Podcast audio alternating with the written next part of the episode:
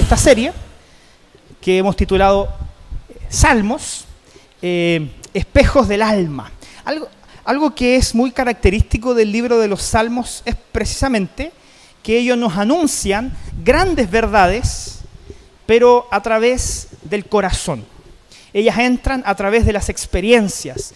Estas verdades eh, se afianzan en nuestra alma a través de cómo vivimos, de las distintas vicisitudes que nosotros enfrentamos diariamente. Y hoy día quiero eh, hacerles una pregunta para introducir este sermón antes de pasar al texto bíblico. Y esta pregunta de hecho es el título del sermón. Hoy día, usted al venir a este lugar, ¿qué está buscando? Al aceptar la invitación de estar aquí con nosotros, adorando al Señor, pregúntese en su corazón, ¿qué estás buscando? Y no solamente para el propósito de, este, de esta reunión, sino también qué está buscando usted para su vida. ¿Qué está buscando usted para su familia? ¿Qué está buscando usted para su trabajo, para sus estudios o para su carrera? Estamos apenas comenzando el año 2020. Y es muy posible que muchos de nosotros estemos empezando este año 2020 con dolores, con angustias, tal vez con heridas, heridas que son consecuencia de decisiones que nosotros tomamos tal vez el año pasado y que hoy día nos están doliendo y que van a dejar cicatrices en nuestra alma y en nuestro corazón. Tal vez para usted el año pasado representó un año tal vez de tristeza. Y de alguna manera, aunque no haya sido así, como chilenos en general, como sociedad, no terminamos el año de la mejor manera. Terminamos el año en medio de crisis. Terminamos el año en medio de incertidumbres respecto de qué acontecerá con nosotros y con este país durante este año. Entonces, cuando yo quiero preguntarle esto, ¿qué es lo que está buscando? Quiero apuntar principalmente a cuáles son sus metas a cuáles son sus proyectos, a cuáles son sus sueños, aquellos que usted quiere alcanzar este año o tal vez a mediano plazo. Y que teniendo eso usted en su mente, ponga esas metas en su mente, preste atención a la siguiente historia que yo le voy a contar. Probablemente usted la conozca porque es un mito que lleva muchos siglos de historia. Es la historia de un doctor que se llamaba Fausto. La historia del doctor Fausto es una historia que, como les decía anteriormente, tiene muchos siglos de antigüedad y que ha sido retratada a través del cine, a través de la literatura e incluso a través del arte, en pinturas, por ejemplo. Y nos dice y nos cuenta la historia de un hombre llamado Fausto que era un gran intelectual. Él era un hombre que no solamente se dedicaba a practicar la medicina, él también era eh, abogado porque practicaba el derecho y también buscaba el conocimiento verdadero a través de la teología. Imagínense un doctor que es médico, abogado y teólogo. La historia de Fausto nos dice que él buscaba el conocimiento verdadero, buscaba eh, poder liberar su alma a través del conocimiento verdadero. Pero por más que buscaba en la medicina, por más que buscaba eh, ejerciendo eh, como abogado o incluso buscando el conocimiento a través de la teología, siempre él se encontraba con una profunda insatisfacción. Él siempre terminaba sintiéndose esclavo. Por ejemplo, cuando él practicaba la medicina, él terminaba sintiéndose esclavo de la cura, de tener que sanar a las personas. Cuando él practicaba como abogado, era esclavo de la justicia cuando él estudiaba teología, se sentía esclavo de Dios. Y esta era una sensación de mucha angustia para Fausto. Él quería ser un hombre libre.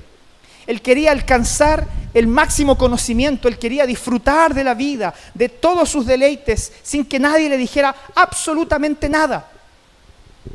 Tal fue su angustia que él incluso pensó en quitarse la vida. Fausto incluso llegó a pensar en que quitarse la vida era la solución para la insatisfacción de su alma, al no poder encontrar lo que estaba buscando en ninguna de sus profesiones. Pero él en vez de quitarse la vida, tuvo un mejor plan. Invocó al diablo.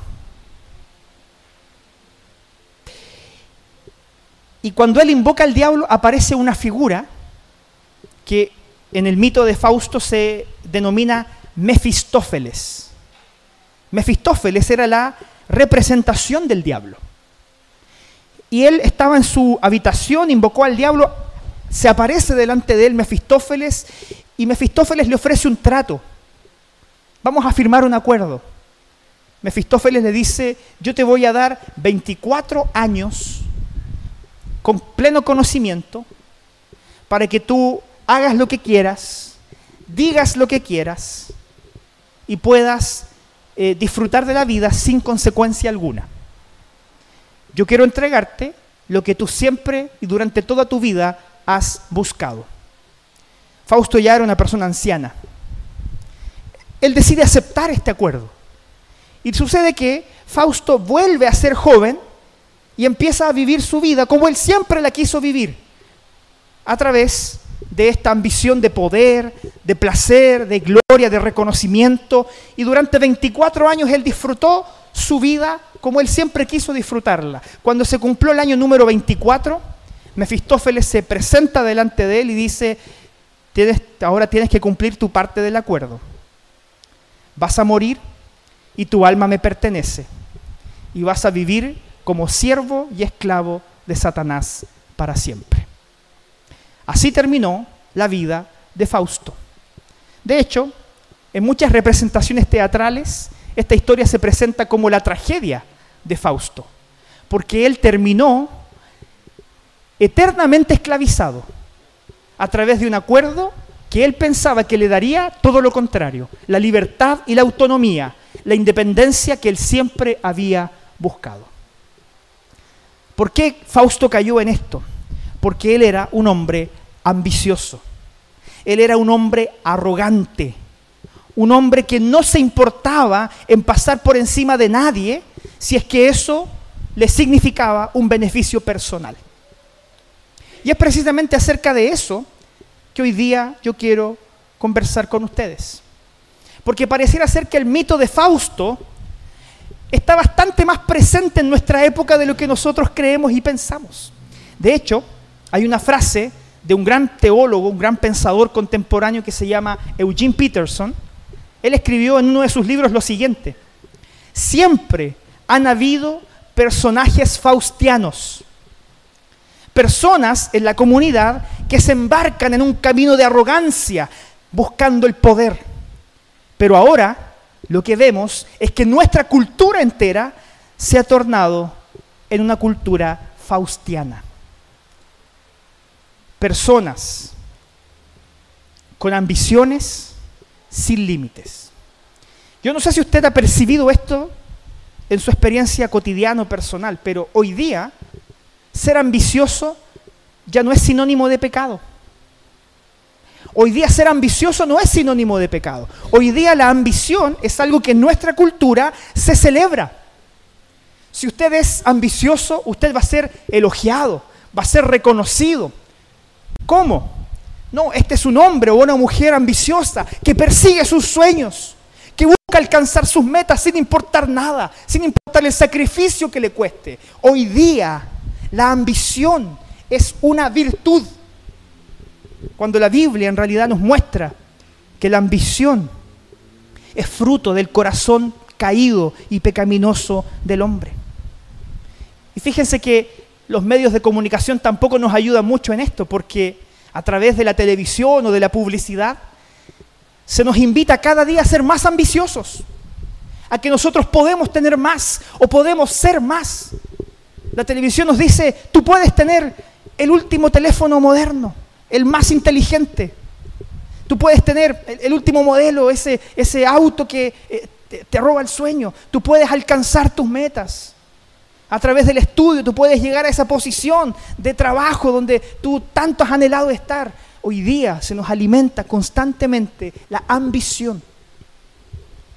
Ahora, ¿será que, ¿será que esto es tan malo, pastor? ¿Será que tener sueños es algo desechable, que tenemos que conformarnos con la vida que tenemos? No se confunda, no estoy diciendo esto. A lo que yo apunto es a que en esta búsqueda existe muchas veces en nosotros orgullo espiritual. Y déjenme definir lo que es el orgullo espiritual en palabras de un gran filósofo que fue Soren Kierkegaard. Él definía el orgullo espiritual como la ilusión de tener la capacidad sin Dios para conducir nuestra propia vida. Eso es orgullo espiritual. Es tener la pretensión de que yo puedo gobernar mi propia vida sin considerar a Dios. Que puedo tener un sentido de valor personal y un propósito suficiente para mi vida sin la presencia o sin considerar a Dios en aquella ecuación. Eso es orgullo, arrogancia espiritual. Y hoy más que nunca, estamos siendo tentados a sucumbir delante de ese orgullo espiritual. ¿Sabe por qué? Porque muchas veces disfrazamos objetivos nobles como grandes causas de arrogancia y de orgullo. Porque queremos alcanzar esas metas no para la gloria de Dios, sino para el reconocimiento personal para que mi nombre sea exaltado, para que mi nombre sea recordado, para que a mí se me haga un monumento, para que a mí se haga un gran, para, que, para mí se haga un gran reconocimiento por lo que hice, por lo que dije. Vemos que ese orgullo espiritual no nos lleva a disfrutar de la presencia de Dios. Y es por eso que en base a este pequeño análisis inicial, yo quiero invitarle a leer el Salmo 131 teniendo en mente estas palabras, ¿ah? el mito de Fausto, el orgullo espiritual, la arrogancia de querer gobernar nuestra vida sin Dios, leamos el Salmo 131.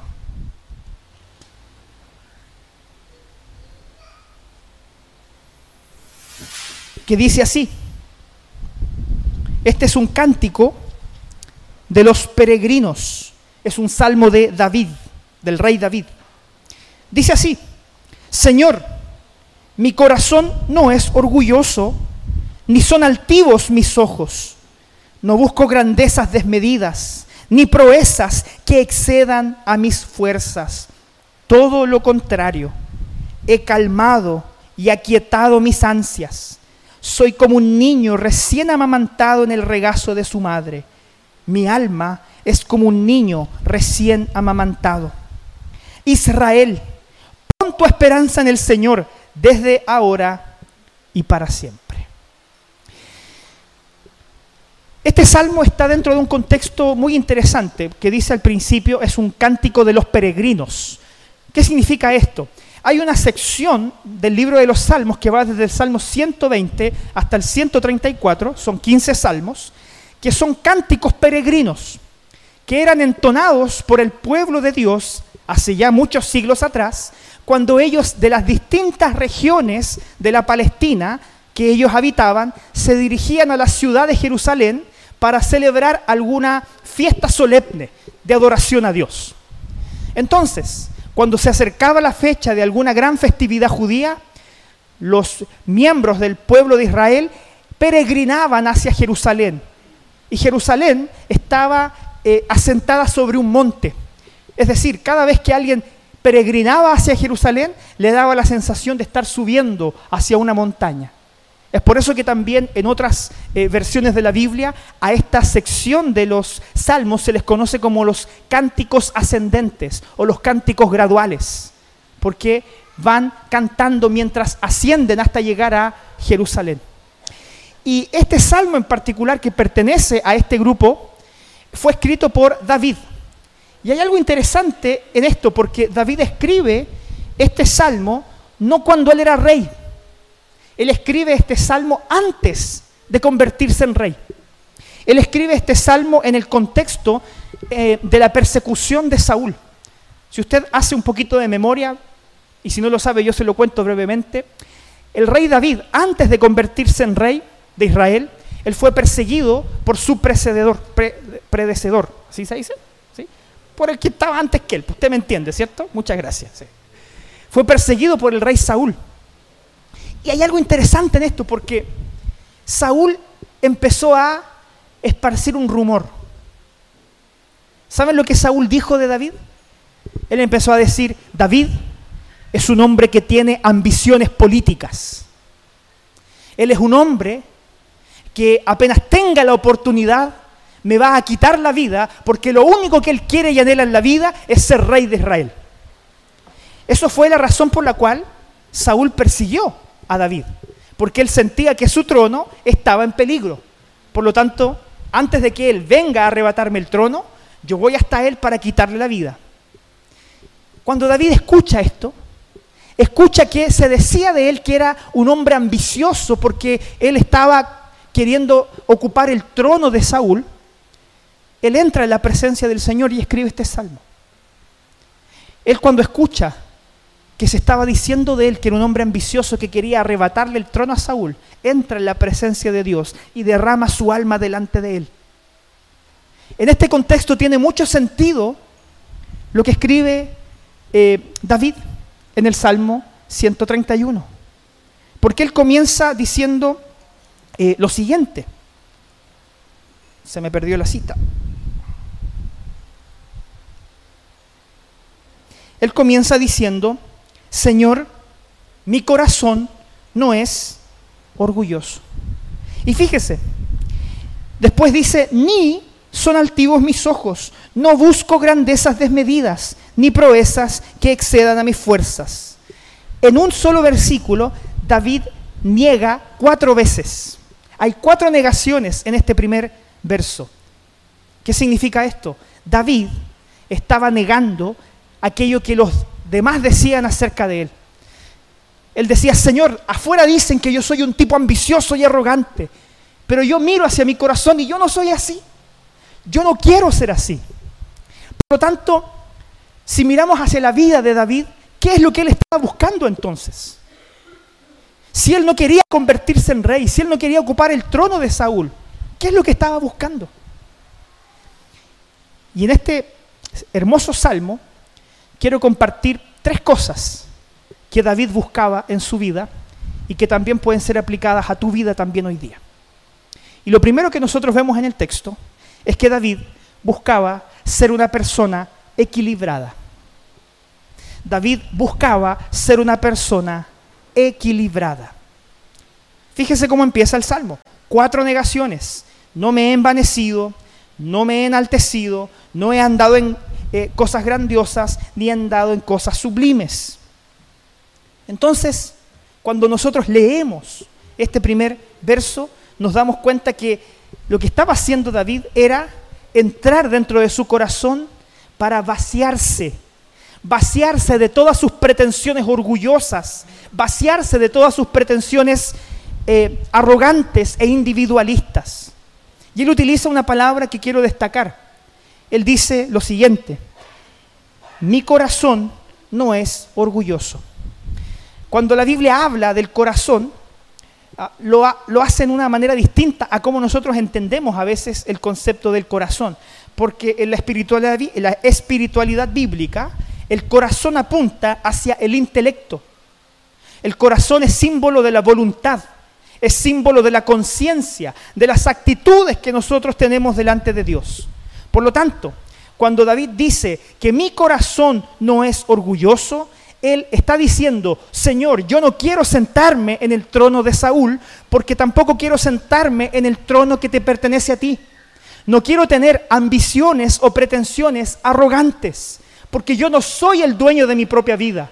Yo no soy el dueño de mi propio destino. Tú, Señor, eres aquel que debe sentarse en ese trono.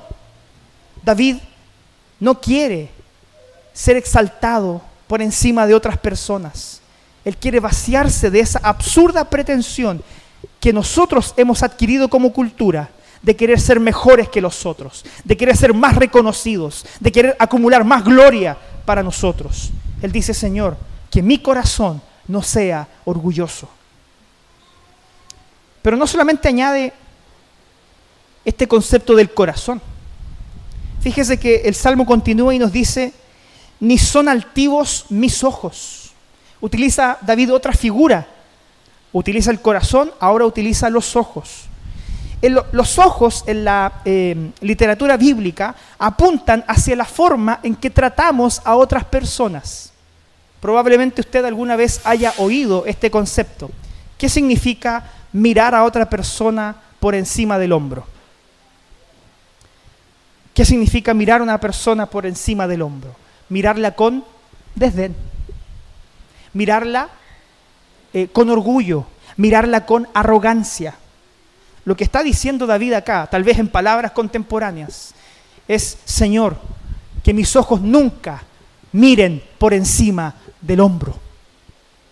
Que mi corazón nunca sea tan orgulloso para que yo trate con desdén a las demás personas. Señor, líbrame de tal pretensión y de tal orgullo. Y añade una tercera figura. Primero habla del corazón, después habla de los ojos y después la tercera parte del texto dice, eh, no busco grandezas desmedidas ni proezas que excedan a mis fuerzas. Esta expresión no busco, en la NBI está traducida como la búsqueda, pero original, en el original la palabra es yo no ando, no camino en cosas que son demasiado grandes para mí.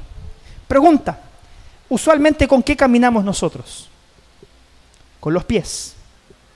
Mire lo que hace David.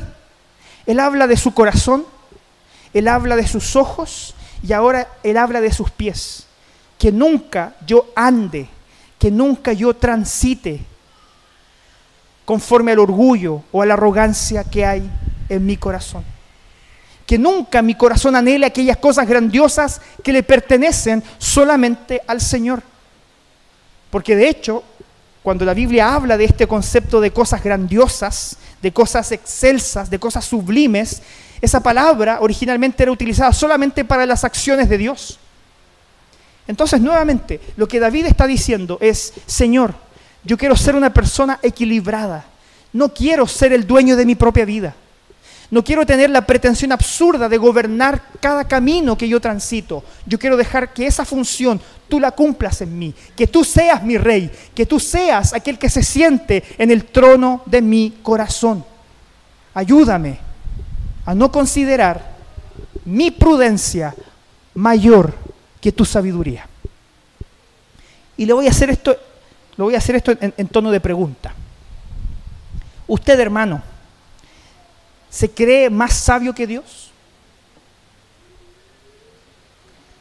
Muy sinceramente, ¿usted se cree más sabio que Dios? Yo no soy profeta, pero estoy seguro, ni tampoco soy adivino, pero estoy seguro que usted en su mente dijo, ¿qué pregunta más fácil? Por supuesto que no, pues pastor. Ninguno de los que estamos aquí podemos tener la pretensión de ser más sabios que Dios. Pero ¿sabe qué? Eso es lo que decimos con nuestra boca. Pero ¿sabe lo que Dios ve? Dios ve que cuando Él nos da principios y valores, cuando Él nos da mandamientos, nosotros los desobedecemos. Y cuando usted desobedece a Dios, o cuando transgrede los principios y valores que emanan de su palabra, ¿sabe lo que usted está diciéndole a Dios? Usted está diciendo, Señor, yo sé que tu voluntad es buena, pero la mía es mejor. Porque como yo hago las cosas, me produce más placer. Como yo hago las cosas, me parece más prudente hacerlas. Si nosotros realmente consideráramos a Dios más sabio que nosotros, nunca nos atreveríamos a contravenir su ley, sus principios y sus preceptos pero diariamente tú y yo transgredimos, transgredemos la ley de Dios. Y con eso le estamos diciendo, Señor, tu sabiduría no es tan importante para mí. Yo quiero vivir mi vida a mi propia manera. Quiero ser el rey y señor de mi propia vida. Hay mucha gente que tiene una visión romántica del amor de Dios. Y lamentablemente es parte también de nuestra cultura este amor romántico de declarar a Dios con nuestra boca, de sentir a Dios en nuestro corazón, de cerrar los ojos y a través de la alabanza conectarnos con Él. Ciertamente es una expresión válida, por favor, no me malinterprete. No estoy diciendo que eso sea algo que no podamos hacer. Pero de nada sirve que usted sienta cosas por Dios si cuando usted vuelve a su casa no considera como importantes para su diario vivir los preceptos, los mandamientos, los principios y los valores de Dios. Usted no ama verdaderamente a Dios si se congrega los días domingo y levanta sus manos al cantar, pero al volver a su casa usted se echa al bolsillo los mandamientos del Señor y vive su vida como usted bien le parece. Eso no es amar a Dios, porque el que ama obedece. Y David está diciendo eso. Quiero tener una vida equilibrada en donde mi amor por ti se manifieste en el hecho de que tú seas mi rey y que tú gobiernes mi vida y que tú seas aquel que la encamine. ¿Sabe a dónde llevó eso, esa actitud al rey David? Lo llevó al trono. Él llegó a ser el rey de Israel, no porque era su ambición personal, no porque él siempre había soñado con poder político, es porque él obedeció a Dios y Dios le dijo a David, yo te elegí para que tú fueras el rey que mi corazón quería darle al pueblo. David fue obediente. David no tenía ambición política, él sencillamente fue obediente y por eso llegó a donde llegó. ¿Se da cuenta que es distinto? Querer alcanzar grandes metas buscando mi propia gloria que el día de mañana descubrir que llegué hasta a ese lugar, pero glorificando al Señor es un camino totalmente distinto. Busque vivir una vida equilibrada. Hay una segunda cosa que aprendemos del texto. David también nos invita a que busquemos confiar más en Dios. Busquemos confiar más en Dios. Mire lo que dice el verso segundo. Todo lo contrario a lo anterior. He calmado y aquietado mis ansias He calmado y aquietado mis ansias. David cuando ocupa el concepto de aquietarse, él originalmente la palabra apunta hacia guardar silencio. Él dice derechamente, yo delante de ti me callé. Y es difícil, más para unos que para otros, ¿cierto? Pero guardar silencio, callarse, es difícil. Sobre todo delante de situaciones que nos parecen conflictivas o problemáticas. Pero es precisamente eso eh, lo que el rey David quiere transmitirnos a través de, de este salmo. Que delante de situaciones conflictivas, delante de situaciones problemáticas, aprendamos a guardar silencio y confiar que tenemos un Dios que gobierna sobre toda la creación. No hay que ser profeta, hermano, para tal vez anunciar que para nosotros como chilenos este año va a ser complejo y vamos a pasar por momentos difíciles. Probablemente este año sea un año difícil para nosotros, pero el salmista nos dice, delante de las situaciones complejas, cae en su alma. Escuche menos a su corazón y escuche más las palabras de Dios. Confíe en aquello que Dios tiene preparado para nosotros. No caiga en la arrogancia de querer usted solucionar sus problemas, porque usted no es su propio redentor, usted no es su propio salvador. Cuando usted creyó en Cristo Jesús, ¿qué fue lo que declaró con su boca? Señor, tú eres mi redentor. Tú eres mi salvador. Entonces, ¿por qué vivimos nuestra vida diariamente pensando que podemos salvarnos a nosotros mismos? Porque somos arrogantes, porque somos orgullosos y porque no consideramos la sabiduría de Dios para nuestra vida. Hermanos, en medio de las luchas, acallemos el alma, no escuchemos al corazón, escuchemos las palabras de Dios, porque Él es aquel que pone en movimiento todas las cosas. El rey David añade una ilustración muy bonita. Él añade la ilustración de un niño recién amamantado. Los que de alguna manera tenemos la experiencia de ser padres, sabemos muy bien cómo se sienten nuestros hijos cuando ellos eh, agarran la pechuga y llenan su estómago con leche. Esa expresión que hay en su rostro cuando sacan su cara ahí de la pechuga de la mamá, esa expresión de satisfacción es única. El rey David nos está queriendo decir, eso. Miren, la, el rostro de un niño que está recién alimentado. Así yo quiero que su alma esté delante de mí. Que ustedes sientan que yo soy su pastor. Que el Señor es aquel que satisface tus necesidades. Él llena de leche tu vientre. Él llena tu espíritu con todo aquello que es necesario. Aprendamos a imitar a los niños que viven satisfechos confiando en que sus padres los alimentarán. Viva cada día confiando que tiene un Dios que los sostiene y que satisface todas sus necesidades. Si creemos en ese Dios, ¿por qué vamos a vivir entonces con ansiedades, con incertidumbres, con angustias? Tenemos un Padre que nos ama y que se preocupa por nosotros. Confiemos que este año esté caracterizado por más confianza en Dios, en sus planes y en cómo Él suple nuestras necesidades.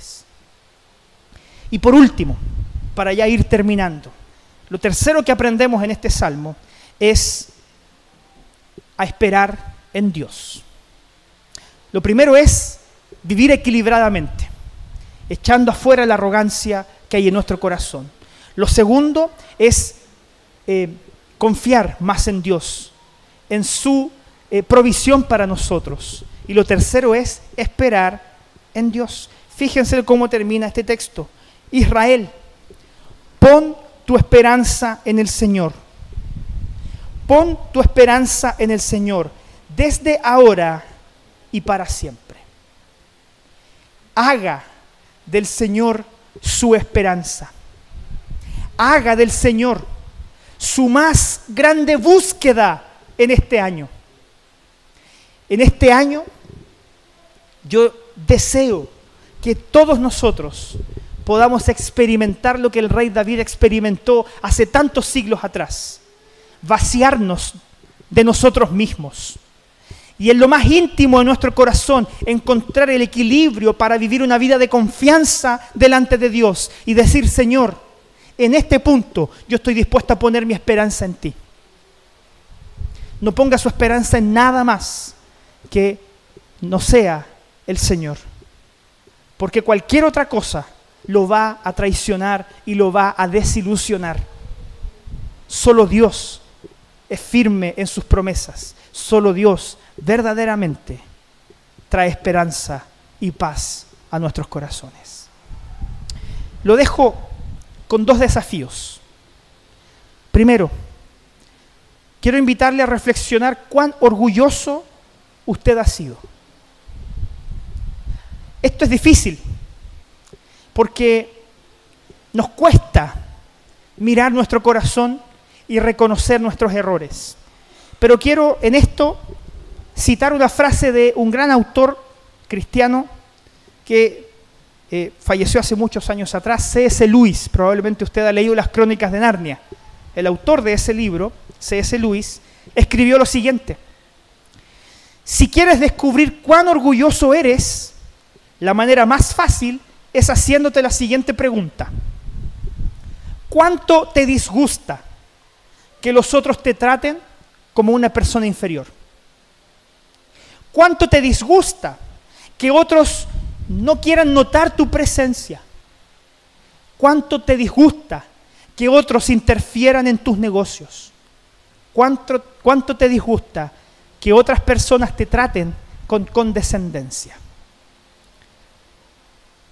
El nivel de disgusto es equivalente al nivel de tu orgullo. Todos somos orgullosos.